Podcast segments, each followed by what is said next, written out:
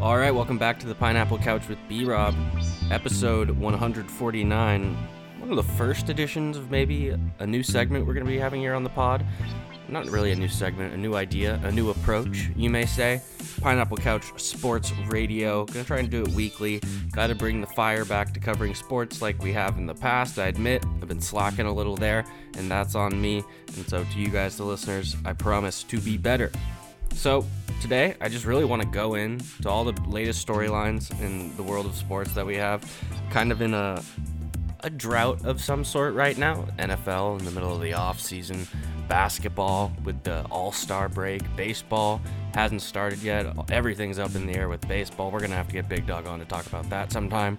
Um, so, a lot of just drama and storylines we can talk about, and for once, we're gonna actually talk about the All Star game a little bit because it was pretty good. And maybe that's my bias as a Steph Curry guy, but a lot of things to talk about outside of the All Star game, including um, some LeBron James versus Rob Pelinka buzz. Um, talk a little bit, little bit about that NBA 75. I thought that was really cool. Um, and then really look at the second half of this MVP season, talk or NBA season, excuse me. Uh, talk about the MVP race, the Eastern Conference standings. What's the significance of this CP3 injury? A lot of things up in the air. Um, and then we're going to finish it off with two football things. Uh, a lot of buzz right now on the streets, on the Twitter, about Tom Brady maybe coming out of retirement, going to the 49ers. Could that be true? Did he just really want out of Tampa Bay? Well, we'll have to get into that. And then Aaron Rodgers, a very interesting uh, Instagram post that we'll go through. And it, maybe he went to like India and meditated for 12 days, like the Beatles did in like the 60s, because he has some sort of new Zen approach of thankfulness. I don't know. We'll try to make sense of it. Uh, but thanks for tuning in. Again, episode 149. And let's get into it. The NBA All Star Game the only watchable professional all star event or game in any professional sports. I mean, the home run derby used to be cool. I think that's lost its lure as well. Um, and the Pro Bowl sucks. I mean, the dunk contest now sucks. We'll talk about that. But the actual All Star game itself, since they introduced the final score, like you played like in the fourth quarter, it's the first team just to get like to a certain mark. It's not just a clock. I think that we've seen some good, good play. And so um, let's talk about this game individually. It was the Steph Curry game. My God, the dude hit 16 threes, a couple where he's shooting from the logo, turning around as the ball's still on its way there and running back because he's so confident and cocky that it's going in. And it was awesome. He put on a show and it's kind of weird when you think about it. Steph Curry, probably the most entertaining player of this era. If you look at basketball, it went from like in the 80s, like I might skip a couple people, so forgive me, but off the top of my head, you have the most entertaining player in the 80s, Magic, Bird, those two. They pass on that torch to Jordan, who then passes on that tor- torch to Kobe and Shaq, who then pass on that torch to LeBron. KD's involved for a little. Steph Curry, the last five or so years. I, these are the most electric, electrifying players in the game at this time. And all, all of them have seemed to have moments. And I know the All Star game is not a giant deal, but all those guys we just mentioned had big games in the All Star game.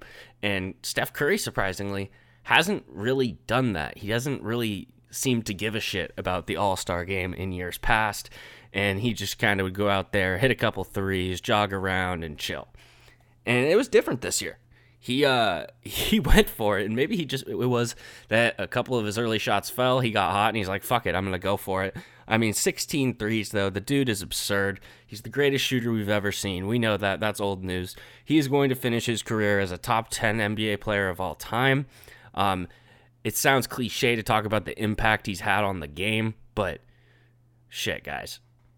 It's all him. This these just three point like boom in the nba he's the one that made it obvious. He's the one that made everyone want to watch it. He is the most electrifying player in the league right now. Um, Giannis is very electric as well, so no shade at him. Giannis is in that category, but Steph Curry putting on a show in the All Star game, just so exciting. He saved All Star Weekend if you really think about it. Cause what? Um, I don't. Friday night, I, I watched a little of it, The Rising Stars. Kind of cool, kind of like a tournament. Okay, whatever. Uh, Saturday, the skills challenge is always just, uh, who cares? And then the three point contest, usually pretty good when you got guys like Steph and Dame in it. Um, it was all right this year. Karl-Anthony Towns, big man, winning it. That's that's pretty cool, but uh, nothing too crazy to me there. The dunk contest, I mean, shit, guys, it was so so so bad. And so the game on Sunday actually had a lot of heavy lifting to do of the weekend to make this a good weekend, if you think about it. And Steph Curry went unconscious, put on a legendary performance of shooting one to the likes that we've never seen. And it I found that game incredibly entertaining, as I'm sure most of you guys did as well, because you think about what that dude did and what he can do. It's just been so awesome to be able to watch him. But let's go back to the dunk contest. Is it worth it anymore? I'm, like, actually, it's gotten to a point where it's so bad. None of the, the best players in the league want to do it. The amount of misses that we get in these dunk contests, like by the time they make it, you're just so annoyed at the guy because he's missed four or five dunks. It's like, okay, cool, you did it. You had five tries. Um, at the same time, it, it's weird because they got too cute with a lot of the dunks, but I see kind of why they did because whenever someone does something that someone's done in the past, everyone's just like, oh, we've seen that before.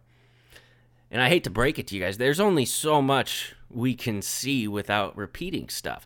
And so that's why all the gimmicky stuff comes in that is just you roll your eyes at it, but it's there because if they were to just do a bunch of dunks that we've seen before, these low level guys, no one would care. And so the only way to save the dunk contest is if you were to get the best players in the league to do it. Think about MJ, Dominique, Kobe, I mean, shit, even Dwight Howard. I mean, say what you want. He was one of the best players in the league. He was in it.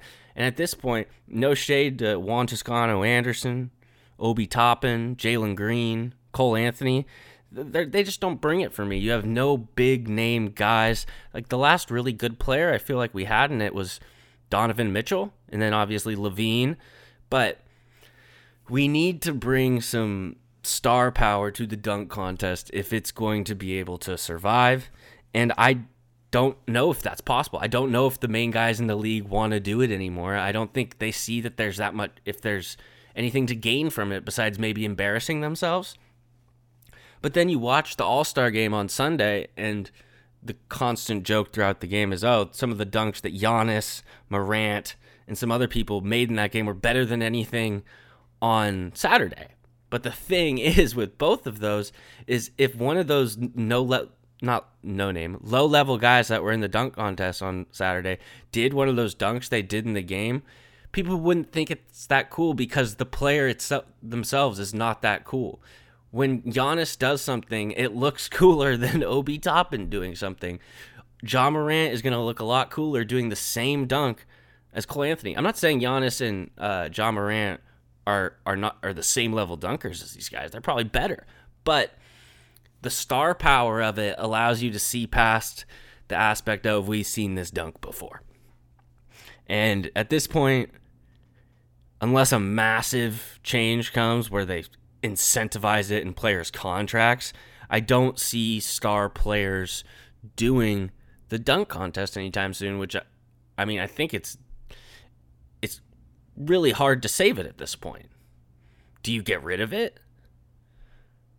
I, I don't know if you can. Does the NBA want to sign away that the money they're making from that? Because they still probably make money.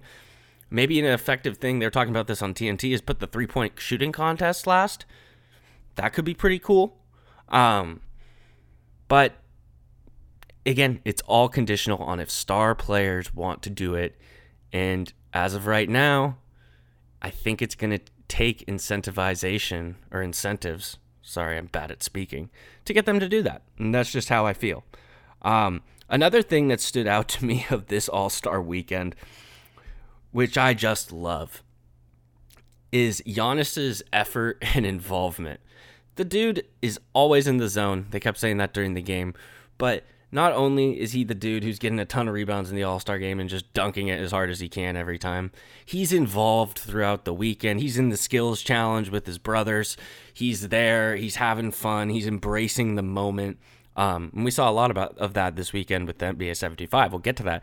But just the attitude that Giannis goes has when he goes about life and just the NBA going to All Star game, he's just so happy to be there. And I he, he's a rare guy because he's just such a, a unique guy and he's seems like such a, a cool dude. But if we saw that from more people, that would be so awesome because that's what creates the the buzz around an event is the big star players being there. And if Giannis thinks it's cool, maybe some of the other the younger guys will see that and be like, "Hey, I'm going to do that when I am at that if I have that opportunity." So, uh, Giannis is he's just he it's hard to think of a more likable guy in the history of the NBA than Giannis Antetokounmpo. I'm being serious. He is just he's awesome. The, my favorite thing about him is that tweet when I think he had Jamba Juice for the first time or something when he came from overseas, and he tweeted something like, "Oh my God, I love smoothies," and I do too, Giannis. So, uh, big shout out to Giannis, one of the most likable dudes in NBA history, and just a competitor and we'll talk about the second half of the NBA season later, but there is a decent chance that none of those trade moves mattered, and that this is the Bucks. This is the Bucks conference, and Giannis is the best player in the world, and he's not going to relinquish that. There's a chance. I'm not saying that that's going to happen. There's a chance that does happen though. Um, we will be right back here on the Pineapple Couch Sports Radio to talk about the NBA 75. That anniversary was held of the game because call me sentimental but I, I love that shit. I ate it all up. All right, we'll be right back.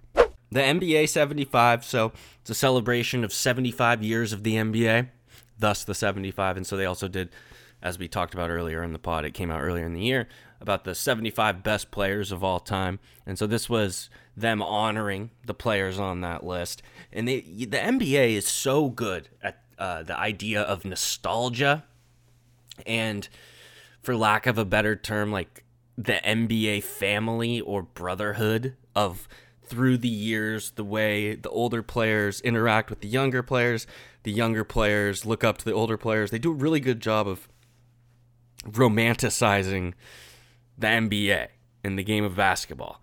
And I'm a sucker for that shit. So like when you have those montages that are that start in the 60s or whatever with Bill Russell's Celtics. You see Wilt, then you see Kareem, Jerry West, those guys, and then you see the Magic Showtime Lakers, and then you see Jordan's Bulls, Kobe Shaq Lakers, all the way fast forward to the Warriors with Kevin Durant, the Lakers, Anthony Davis, LeBron, the Bucks, Giannis. I love just those montages that take you through the history of the NBA. And I again, I just eat that shit up because I think they're so good at that, and there's a level of I don't want to say familiarity, but there's just something that's different about the way fans I think can connect to basketball players compared to other sports. And with football, I think it's as simple as you're wearing a helmet, we can't see your face. And baseball, you have the hat and stuff, but the NBA, it's on such a small court. You can see the players. It's a, a very like personality driven game in a way, and so are the others um, in ways as well. But um, the NBA just does such a good job of creating stars and storylines and caring about the relationships that are 30 years old. Like everyone was talking about, oh, Pippen didn't show up, he's afraid of Jordan, or Jordan, seeing Jordan and Rodman talk, seeing Jordan and LeBron talk, seeing Paul Pierce and Kevin Garnett actually take a photo with Ray Allen, seeing all the Celtics legends together, seeing all the point guards on the top 75 together. They make it mean something. And so they, for some, for some reason, you see these basketball players as your friends in a way, like that you grew up with. I know that sounds incredibly cheesy, but they're just so good at that with the the nostalgia factor of the NBA. Um, and really, a couple players individually stood out to me over this weekend. Um, first of all, MJ. I was just saying how the NBA can create the biggest stars of any sport. And that the number one example of that is Michael Jordan. I would say Michael Jordan is the biggest athlete in the history of America. Still, he's been retired for 20 years. And the pop that he got when he came out from the Cleveland crowd, he got the biggest uh, cheer of the night. And it was in Cleveland, a team that he beat in the playoffs. And LeBron was there. And it was still MJ gets that pop because he's just so fucking cool, guys. The way he walks in, seeing him interact with Steph, seeing him joke around with guys, mess with Luka. He's just the coolest dude ever. And he is the type of guy. I've never met him, but it seems like when Michael Jordan walks into a room, everyone is like, holy shit. And that whole stadium exploded because there's a lot of people saying he wasn't going to go because he was at Daytona earlier in the day for the Daytona 500. But he does show up. he probably was a little sauced, drinking a little bit of tequila. But the GOAT, MJ, great to see him. Um, another person who is so far back in time, especially for someone like me, but someone who you can learn a lot about by the way other people talk about them or talk to them. And that's Jerry West. The amount of respect that everyone, and I mean everyone, literally besides the fucking Lakers, has for Jerry West. And by the Lakers, I mean the front office, them taking away his season tickets. I mean, what the fuck? How do you do that to Jerry West? It's the logo. But the amount of admiration dudes like Shaq, Charles Barkley, and then modern players like Kawhi, Steph Curry, the way people talk about Jerry West, he is so re- revered. Like, he, I think, is the greatest mind in the history of basketball. And if you're like, whoa, that's a big claim, slow down. Well, let me explain that to you. Jerry West, he is on those Lakers teams, obviously, where he loses a lot to the Celtics in the finals and Bill Russell. He does finally get that ring in 72, 71, 70, somewhere around there with Wilt. But what he does after that is incredible. He is involved in creating the Showtime Lakers with Magic Johnson. He's he's involved in all of that. His fingerprints are all over it with Kareem, with James Worthy. There. So he helps build the Showtime Lakers. The next thing he does is he's instrumental in getting Shaquille O'Neal and Kobe Bryant to the Los Angeles Lakers to build that dynasty. And then what does he do after that? He builds the grit and grind Memphis Grizzlies, Marc Gasol, Zach Randolph, Tony Allen, Mike Conley. No championship for that team, but that was a damn good team, and especially for a small market. I, I mean, I think he did exceptional there because it's not like he was getting many free agents. And then what's he do next after that? You ask.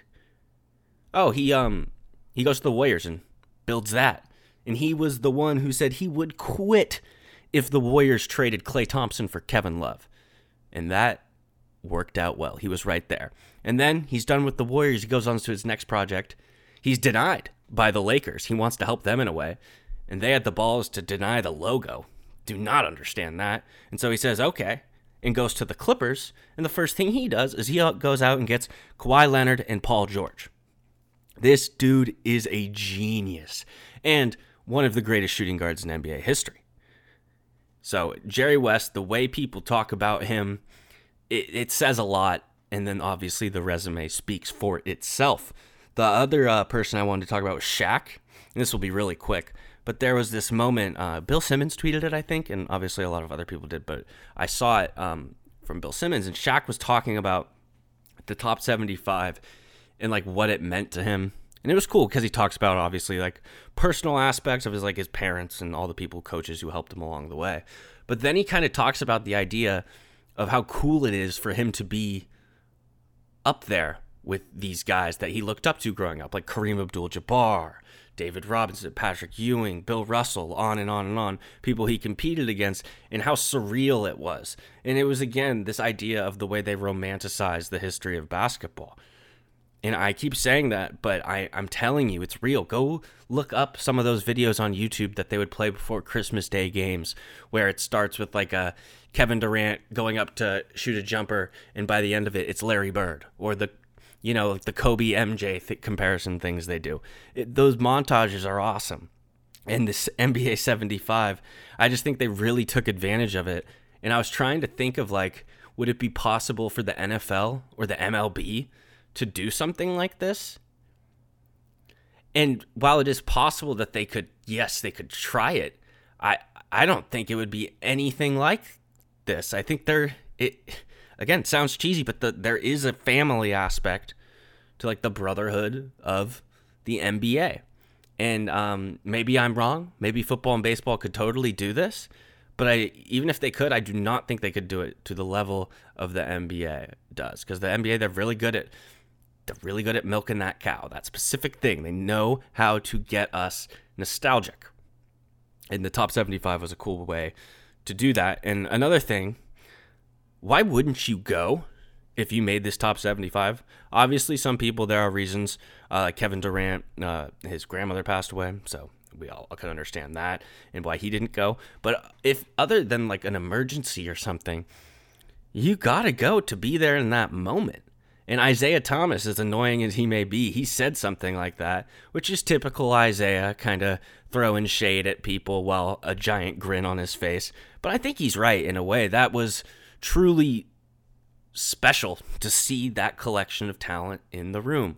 How cool was it when we're watching that where the last three guards they announce go Steph Curry, Magic Johnson, Michael Jordan? It's just so cool the eras of basketball intertwining and being together.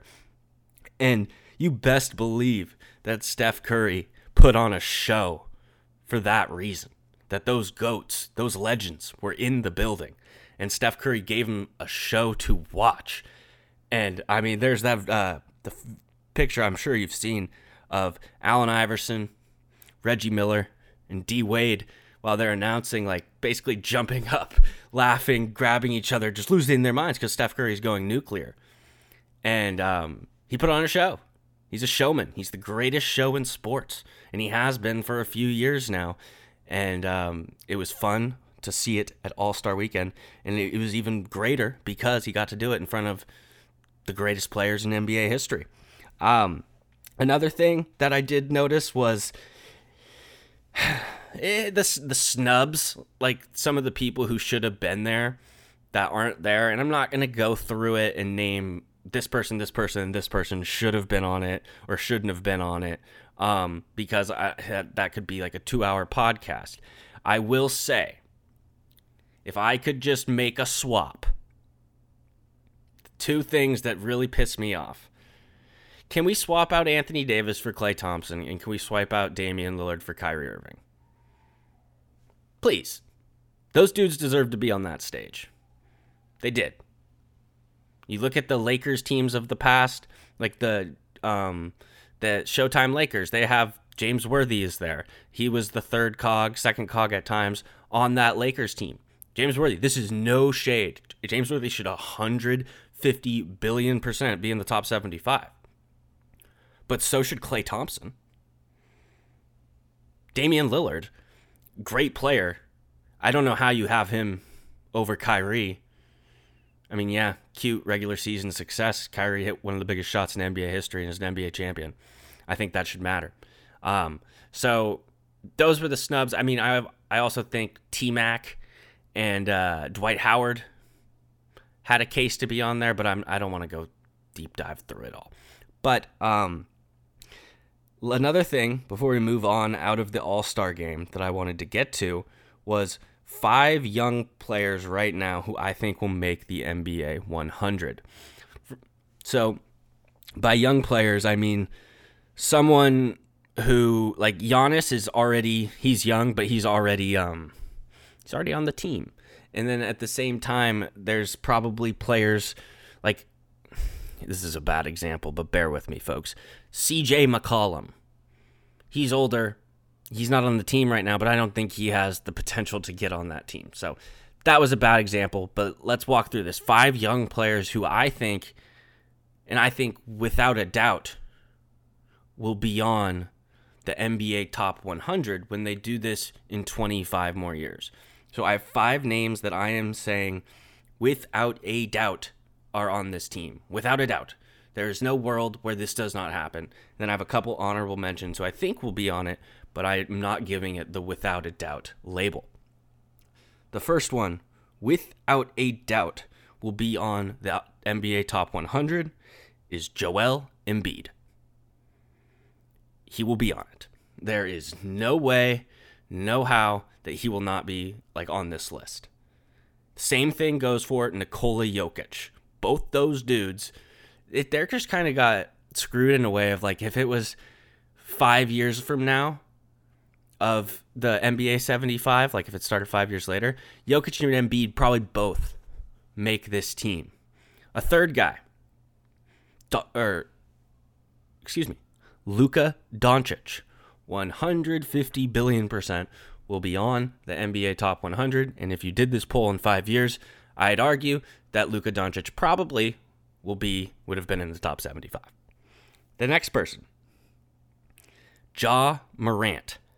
This one, he if we did it in five years, I don't think he would be in the NBA top 75. But I think without a doubt, when they do the NBA top 100, Ja Morant will be on that list. That dude is just getting started, and barring injury, knock on wood, he is going to have a lot of success in the NBA. So I've done five, but I forgot about Jokic. So, and I didn't factor that into my five, so I'm going to do six. Bear with me, folks, because I think this dude is also a lock. I've done four. I have two more. Sorry.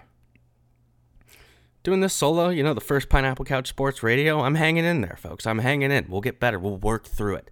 Two more guys, though. Devin Booker will be on the NBA Top 100.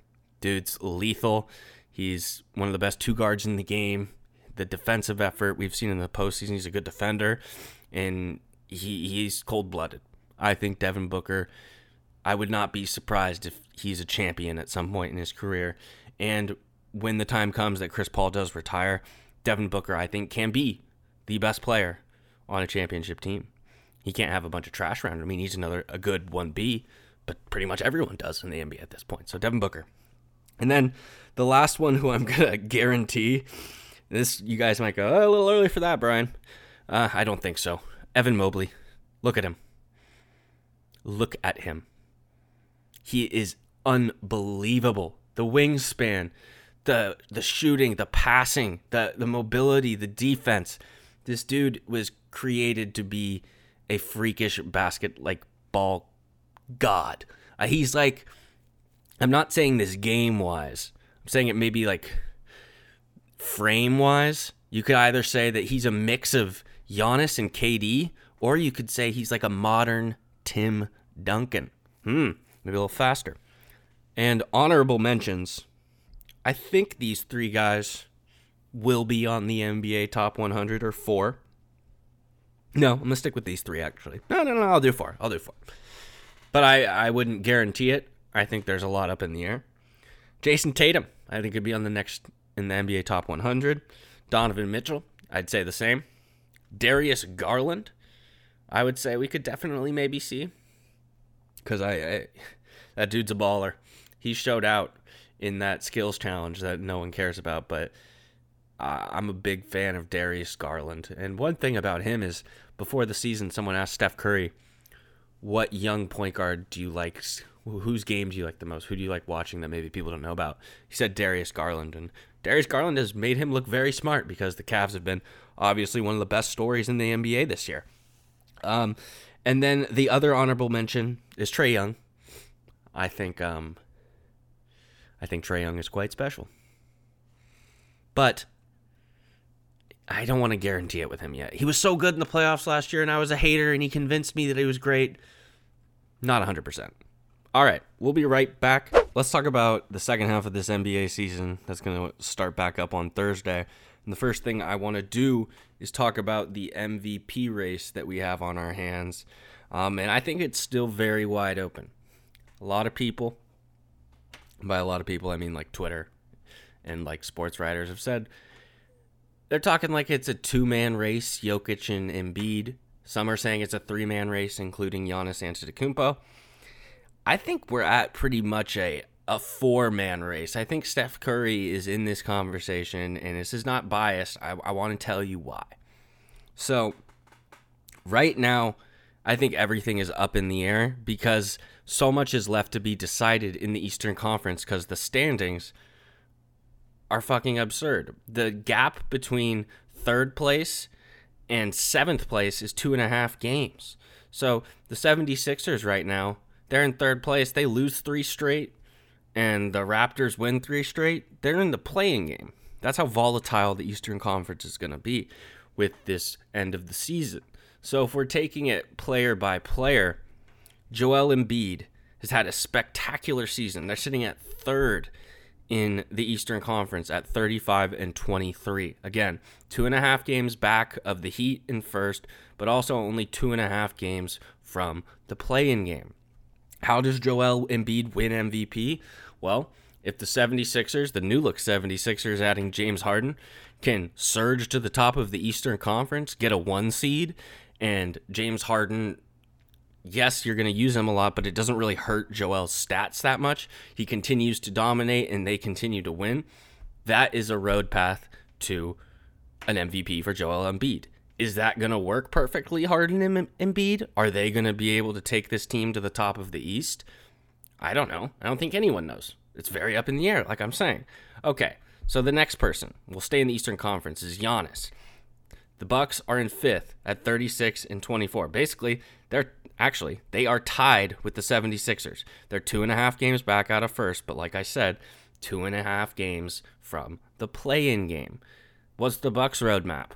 Well, if Giannis, I mean the stats wise, Giannis this year, guys. I mean Jesus Christ, he's got he's averaging 29.4 and he's averaging like eight or nine boards, six or seven assists. The dude is a freak. He's the Greek freak for a reason. So, um, what's the roadmap for Giannis? Giannis? Well, it's similar to Joel Embiid.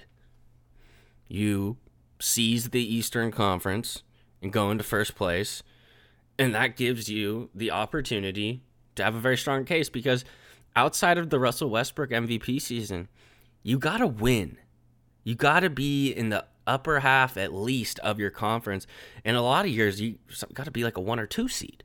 So um, that's the roadmap for the Bucks. Then let's go to the Western Conference. Okay, so the Nuggets. Jokic is having an incredible season. Let me pull up his stats just to pay my respects to what Jokic has done this season because I'm about to say something not that nice. But it's nothing about Jokic is the thing. So, um, Nikola Jokic this year is averaging 26 points a game, 13.8 rebounds, and 7.9 assists. I'm pretty sure he has the best PER and plus minus in the entire NBA. The dude is an absolute stud. But Nuggets dealing with big injuries this year. No Jamal Murray yet. Michael Porter Jr. goes down. They're at 33 and 25, and they are nine games behind the Warriors, who are in second, and they are 15 games behind the Suns. They're two and a half games out of the playing game, just like the Bucks and the 76ers. So, what is the roadmap to Nikola Jokic winning an MVP? Well, the stats are there. And he had uh, he might even be having a statistically better season this year than last year, but the big fundamental difference is the record. And I don't know if this Nuggets team is going to be able to surge into the top four. I don't think it. I don't think it. They're seven games back of the Grizzlies, who are in third. I don't think they're sniffing the top three. Whereas in the East, I can see Joel Embiid and the Sixers and Giannis and the Bucks making that jump to number one. In the West, I just don't see it with Jokic. So it doesn't matter how good his stats are. For the most part, the MVP rewards a player on a team that is in the top half of their conference or in the top two of their conference. Is that how it should be? I think so. I think you should reward winning, but that doesn't really matter because that's how it has been and it has been voted. So that's what's going to probably happen again. And so here's my case for Steph. The Warriors are 42 and 17. They're about 8 9 games ahead in the win-loss uh, column, then the Nuggets, then the Bucks, then the 76ers. It's pretty big. Got to think about that. How does Steph win MVP? Well, he started off pretty good and it had a big slump in January. And maybe the thought process here is okay, the Warriors, Steph maybe heating back up after that All Star game, they can finish the season either in first or second in the West. CP3's injury might change things a little. We'll talk about that later. But let's say the Warriors finish out this two seed in the West. They win like 58 games. They're going to have like a five to six, four to five game margin on either the Bucks or 76ers realistically. And if Curry has great numbers,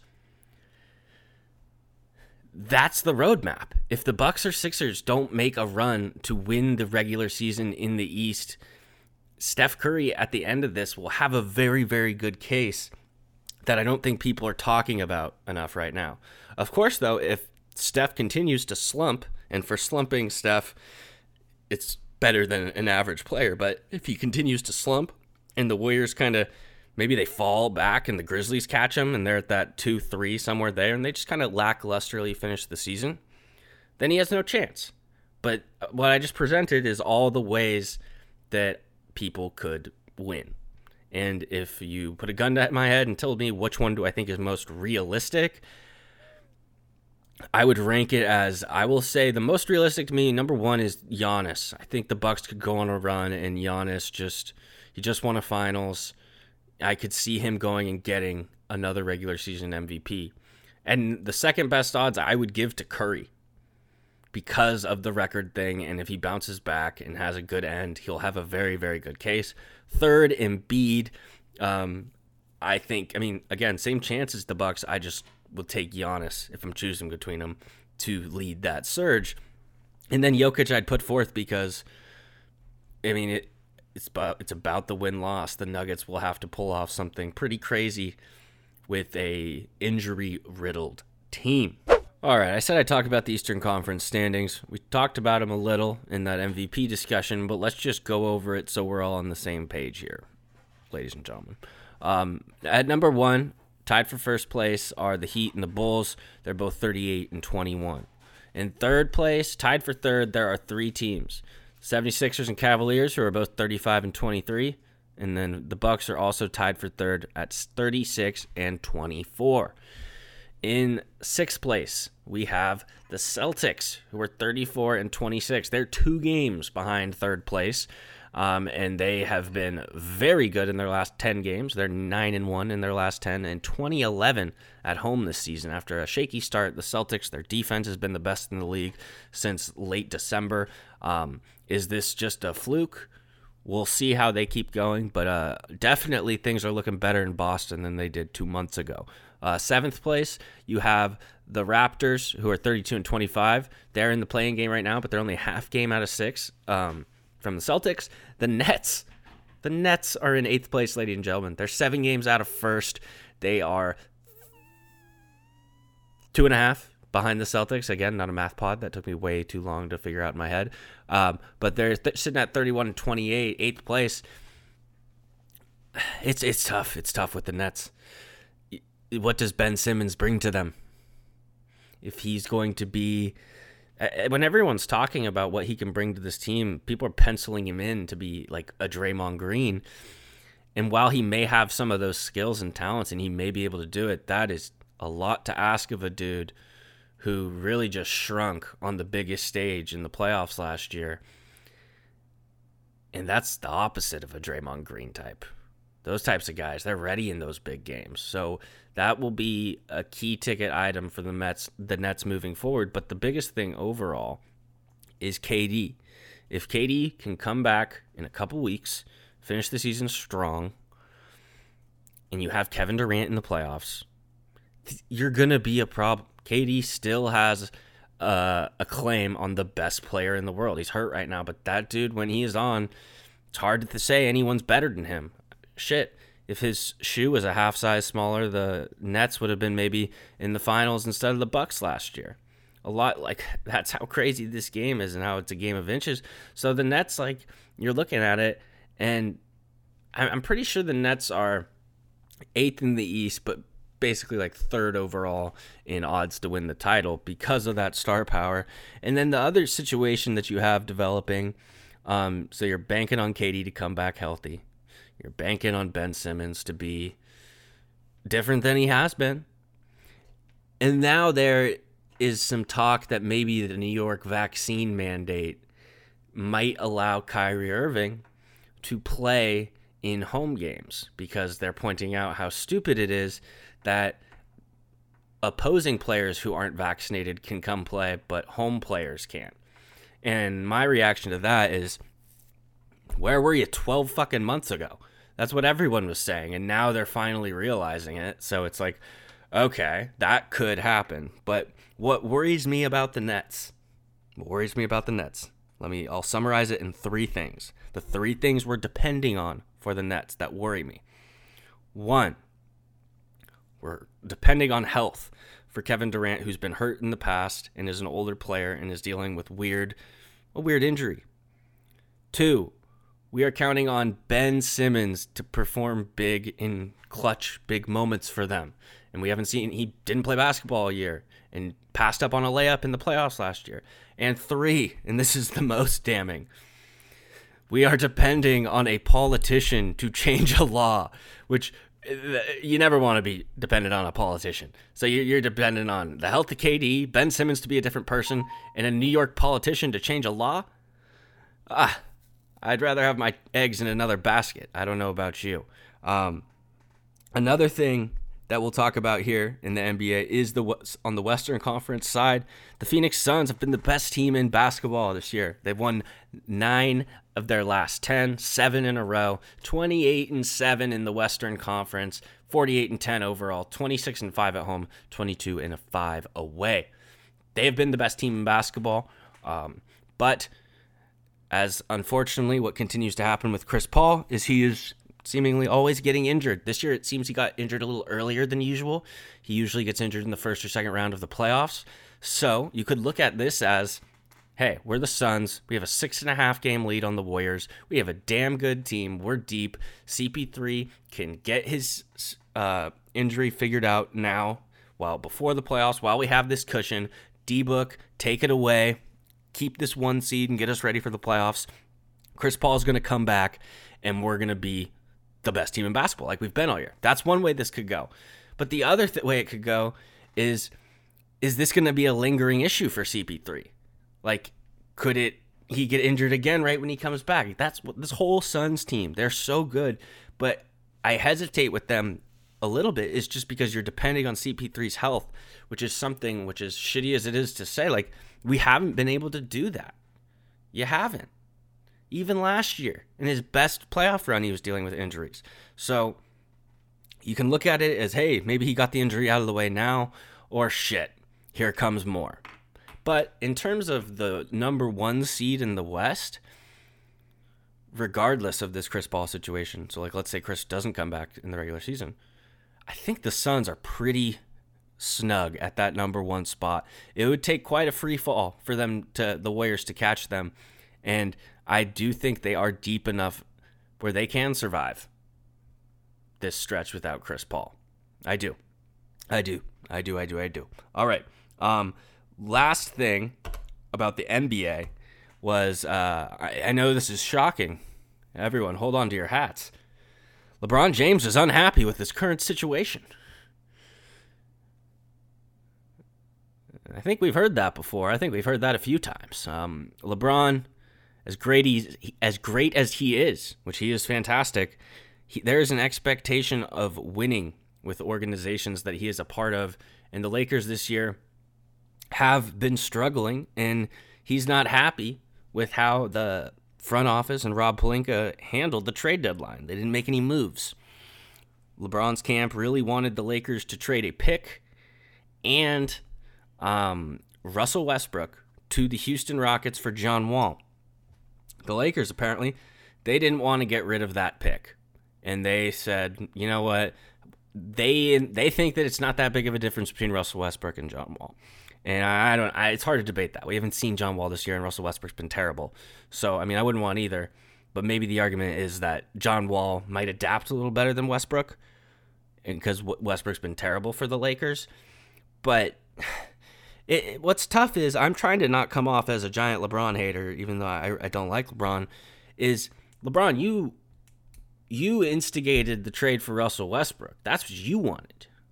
Everyone calls him Lay GM on Twitter. Like that was you. You wanted that. You met with Russ. You told the Lakers to do that, and they did it.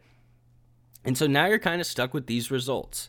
And LeBron doesn't like he doesn't he doesn't play by those rules really. He he's like, nah, fuck it. I, I don't want to have to basically waste a season. And I, I get that from a perspective. So I mentioned how the Lakers didn't want to trade a pick.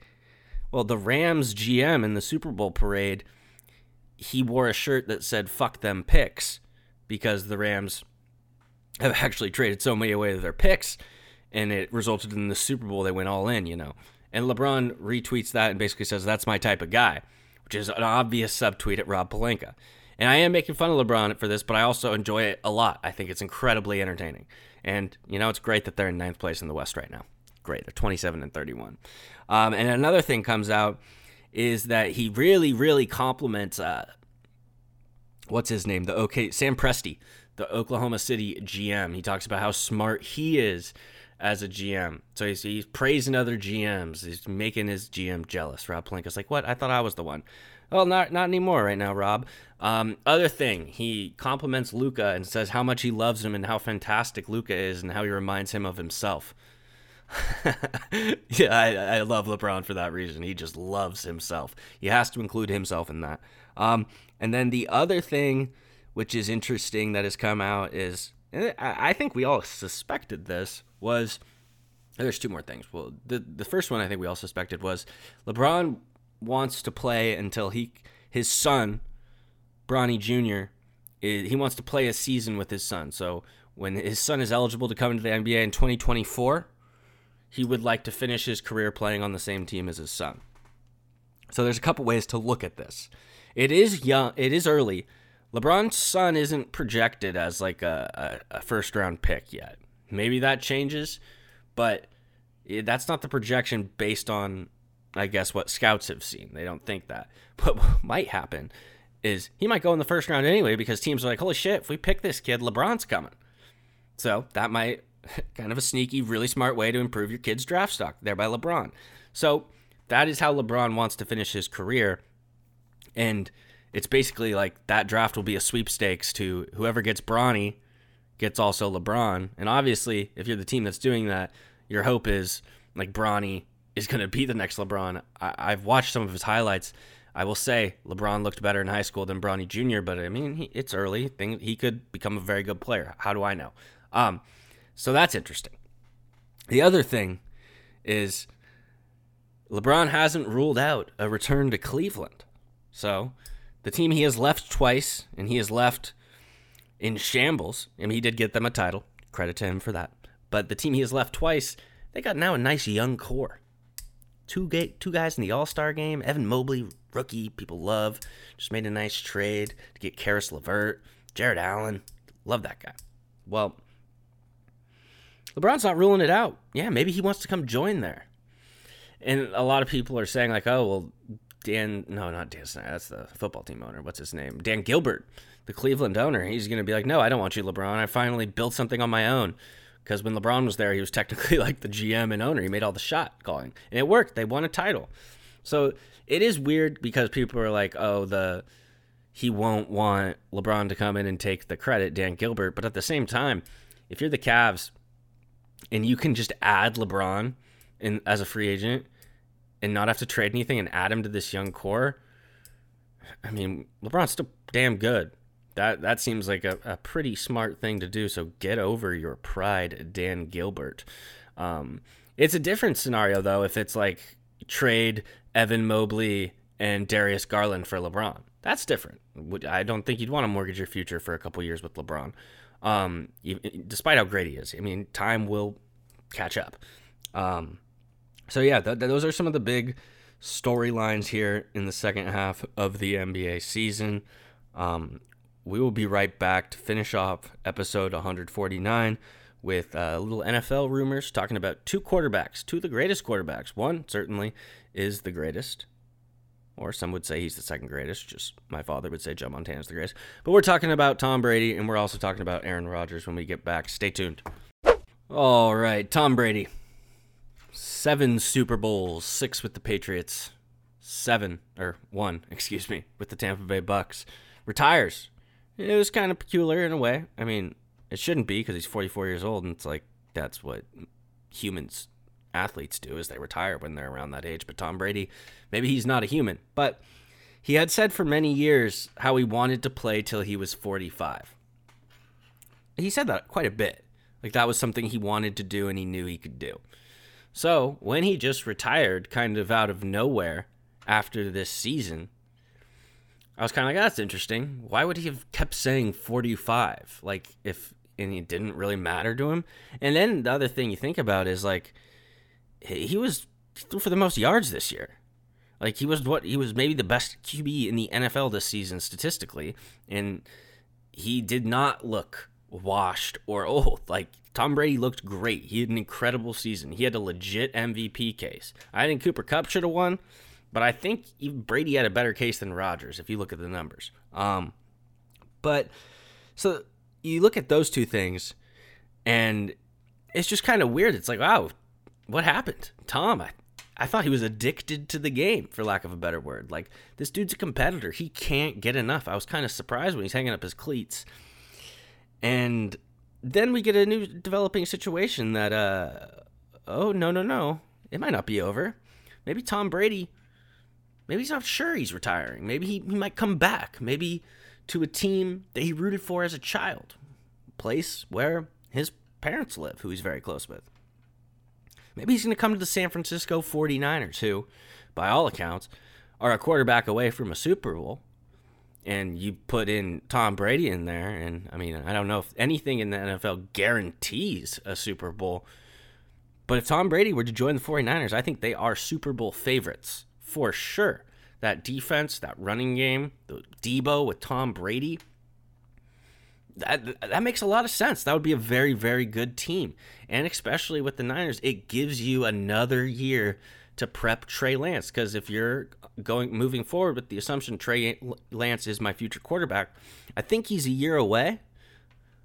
I am not a football scout though, so maybe I'm wrong. They won't do this, and Trey Lance will be awesome next year. But from what I saw, I still think Trae Young could use, or Trae Young, Trey Lance could use another season on the bench learning, and hard to learn better from, or it's uh, hard, hard to pick a better guy to learn from than Tom Brady, you know? Um, so that makes a lot of sense from the 49ers side, and you can make it make sense on the Brady side. But what caused him to retire then? Why did he retire? Well, Maybe it was because he was kind of done with the Bucks. A lot of drama, a lot of drama in Tampa Bay this season. Lavonte David referring to it kind of cryptically after the season about how people didn't know all the drama they dealt with. There was obviously the Antonio Brown stuff. I mean, shit, he just called out Tom Brady and Bruce Arians a couple hours ago or yesterday. He's still going crazy about stuff. Um, but there was also the Bruce Arian hitting a, per- a player incident. And there's also been some reports that Brady kind of had it with Bruce Arians and that maybe he retired so he could just get out of Tampa Bay and onto greener pastures. He, he kind of had it with Bruce Arians. Bruce Arians come out denied this. He's very much so. He says this is absolute bullshit. But where there's smoke, sometimes there is fire. That could be true. I mean, Bruce Arians does seem like kind of an annoying dude, if we're being honest. Um, and when you look at the Bucks, they're they were similar to the Rams. They're going all in, you know. They're they're really going all in, and it's gonna be tough for them to retain that full roster.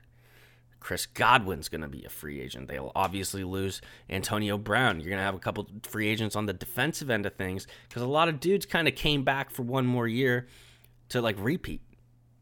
So maybe Curry or God damn, I'm saying all sorts of names today, folks. Maybe Brady saw the situation in Tampa, like, oh, this team might not be able to stick together. We might lose a lot of good guys. And then he's like, I kind of think this Bruce Arians guy is a D bag. He kind of annoys me. And oh, I grew up a 49ers fan. They have a really good team, good coach. My parents live over there. That could be a cool way to have my final season. Hmm, that'd be pretty cool. I, I'm not saying it's going to happen, but it does make sense. It does. Because the one thing with Brady that I think makes it make sense is he he is addicted to football. This dude's a competitor, and it's going to be hard for him to walk away. And um, I think that this is a situation to monitor. And I think I think Tom Brady will be the starting quarterback for the San Francisco 49ers next year. So I don't know what the odds are right now. Um, you would assume that some of the books are maybe assuming that or protecting themselves in a way if that happens. But maybe take a flyer on the 49ers at the Super Bowl before they potentially get Tom Brady. But you might not be too happy if they don't. And Trey Lance is your Super Bowl ticket. Um, last thing, I promise. Aaron Rodgers. Oh boy. My guy has gotten all spiritual. Not my guy. I, really don't like Aaron Rodgers. I don't want him to go to the Denver Broncos because then I will really not like Aaron Rodgers. Um, he had one of the weirder Instagram posts I've ever seen. Just kind of a weird dude. I like how he pisses people off though, so it's a balance. I like there's weirdness and then there's also he's kind of a troll, but he's also kind of an idiot. And I don't know, it's kind of fun to like dissect. So um let's read this uh let's read this Instagram post from Mr. Rogers. It starts so it's like a it's a bunch of photos of his time in Green Bay, but the main the first thing is like this quote, like some graphic that says, "Gratitude is the wine for the soul. Go on, get drunk."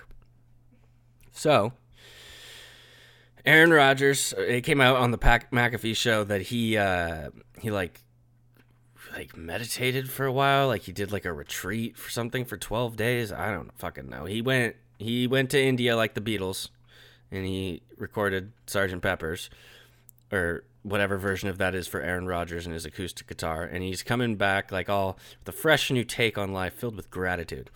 That is how I would describe what I am reading. So let me read you this caption. Here's some hashtag Monday night gratitude for some incredibly special people in my life with some pictures from the last beautiful year. At Shailene Woodley. Oh, I should have mentioned they broke up. Yeah, that's probably a big part of this. My bad. Not good storytelling, but they broke up like a week ago. You probably heard that. At Shailene Woody, Woodley. Um, uh, side note too, before I get to this, with Shailene Woodley, does anyone just all? Only thing I think of is that weird ABC show that was like The Secret Life of the American Teenager, and how I wasn't really allowed to watch it. That's all I think about. Again, sorry. At Shailene Woodley, thanks for letting me chase after you the first couple months after we met, and finally letting me catch up to you and be a part of your life. Thanks for always having my back, for the incredible kindness you show me and everyone you meet, and for showing me what unconditional love looks like. I love you and am grateful for you. Interesting. And then he goes, To the men I got to share the QB room with every day Matt Nathaniel, Luke, at Jordan Love, at Kurt Benkert. You guys made every day so much fun and I'm so thankful for the daily laughs and stress relief you brought me every week of the year. I love you guys. Hmm, where's he going with this, ladies and gentlemen? Is he gonna is he leaving the Packers? What, what's going on? To the Friday crew at Ida Cobb, at Randall Cobb, at Frank's Hebby, whoever that is, at David Bakhtiari. I loved every moment we got to spend together this year. Your love and support was overwhelming, and I cherish the friendships I have with each of you. To my teammates, past and current, you are the icing on the beautiful cake we have, we call our job football. The friendships that we have will transcend our collective time in this game, and I am so thankful for the role that each of you have played in the making in making my life that much better. I love you guys and cherish the memories we've made. To everyone else, spread love and gratitude, you beautiful people, and read a book once in a while too while you're at it. Love and peace. Uh, if you would have told me two years ago that Aaron Rodgers was going to try to become like football Gandhi, I would not have guessed that coming. But maybe it's like I, I don't know. This dude, Aaron Rodgers, is an interesting guy, man. Um, okay. Outside of that, just being weird. I mean, like the other thing with this sort of stuff is like, why don't you just text him? Why do you have to post it so everyone like knows you're? I don't know. He's just a weirdo. I don't get it. Um, but so how is what does this mean? Does this mean he is leaving the Packers and that's why he's saying goodbye? Does this mean he is retiring from the NFL? He's 38 and he's ready to walk into the sunset and go record more Sergeant Peppers in India. Or does this mean nothing and he's going to be on the Packers next year and he's just weird? Every one of those things I think is has an equal opportunity. And the thing that's eh, what why I think that I, I just don't get why I'd leave Green Bay. I think they have a great team. That if they keep Davante Adams, he's got a good run game. He's got good weapons. Maybe add a wide receiver. They have a much improved defense. They have a, a coach who's 26 and 6 in the regular season in his first two years. I think Matt is a pretty good coach. So it's hard to, like, is he leaving to go to a better football situation? Because I don't know if that really is out there. I think the Titans are very intriguing, and people have said he bought property in Nashville. So the Titans, I guess that would make sense to me. Dude, don't go to the Broncos we already have to deal with the Chiefs, Patrick Mahomes, and the fucking Raiders. Don't go to the Broncos. Don't Aaron Rodgers. Do not go to the Broncos. It's you don't trust me. They're they're rude there. Not a good place to go. Trust me. Just don't even don't even explore it. Denver Broncos, not an option. Move along, buddy. Um, outside of that though, I mean, Tampa Bay. I, I don't know. I just think that it outside of Tennessee I think that Green Bay is just as good opportunity to win as anywhere else. That's what that's what I think. So uh, we will monitor this situation as it continues to unfold. Um, yeah, Aaron. I mean, I just don't understand sappy Instagram posts like this, but I mean, I guess it's entertaining. Um, well, this has been episode 149. This was like the first attempt, guys. They're not attempt, like the first try at a uh, Pineapple Couch Sports Radio. Let me know what you think. Maybe we can get some callers calling in. That might be cool. So, any feedback is appreciated. Thank you for listening. Have a fantastic week. Um, and we will talk to you next week. God bless.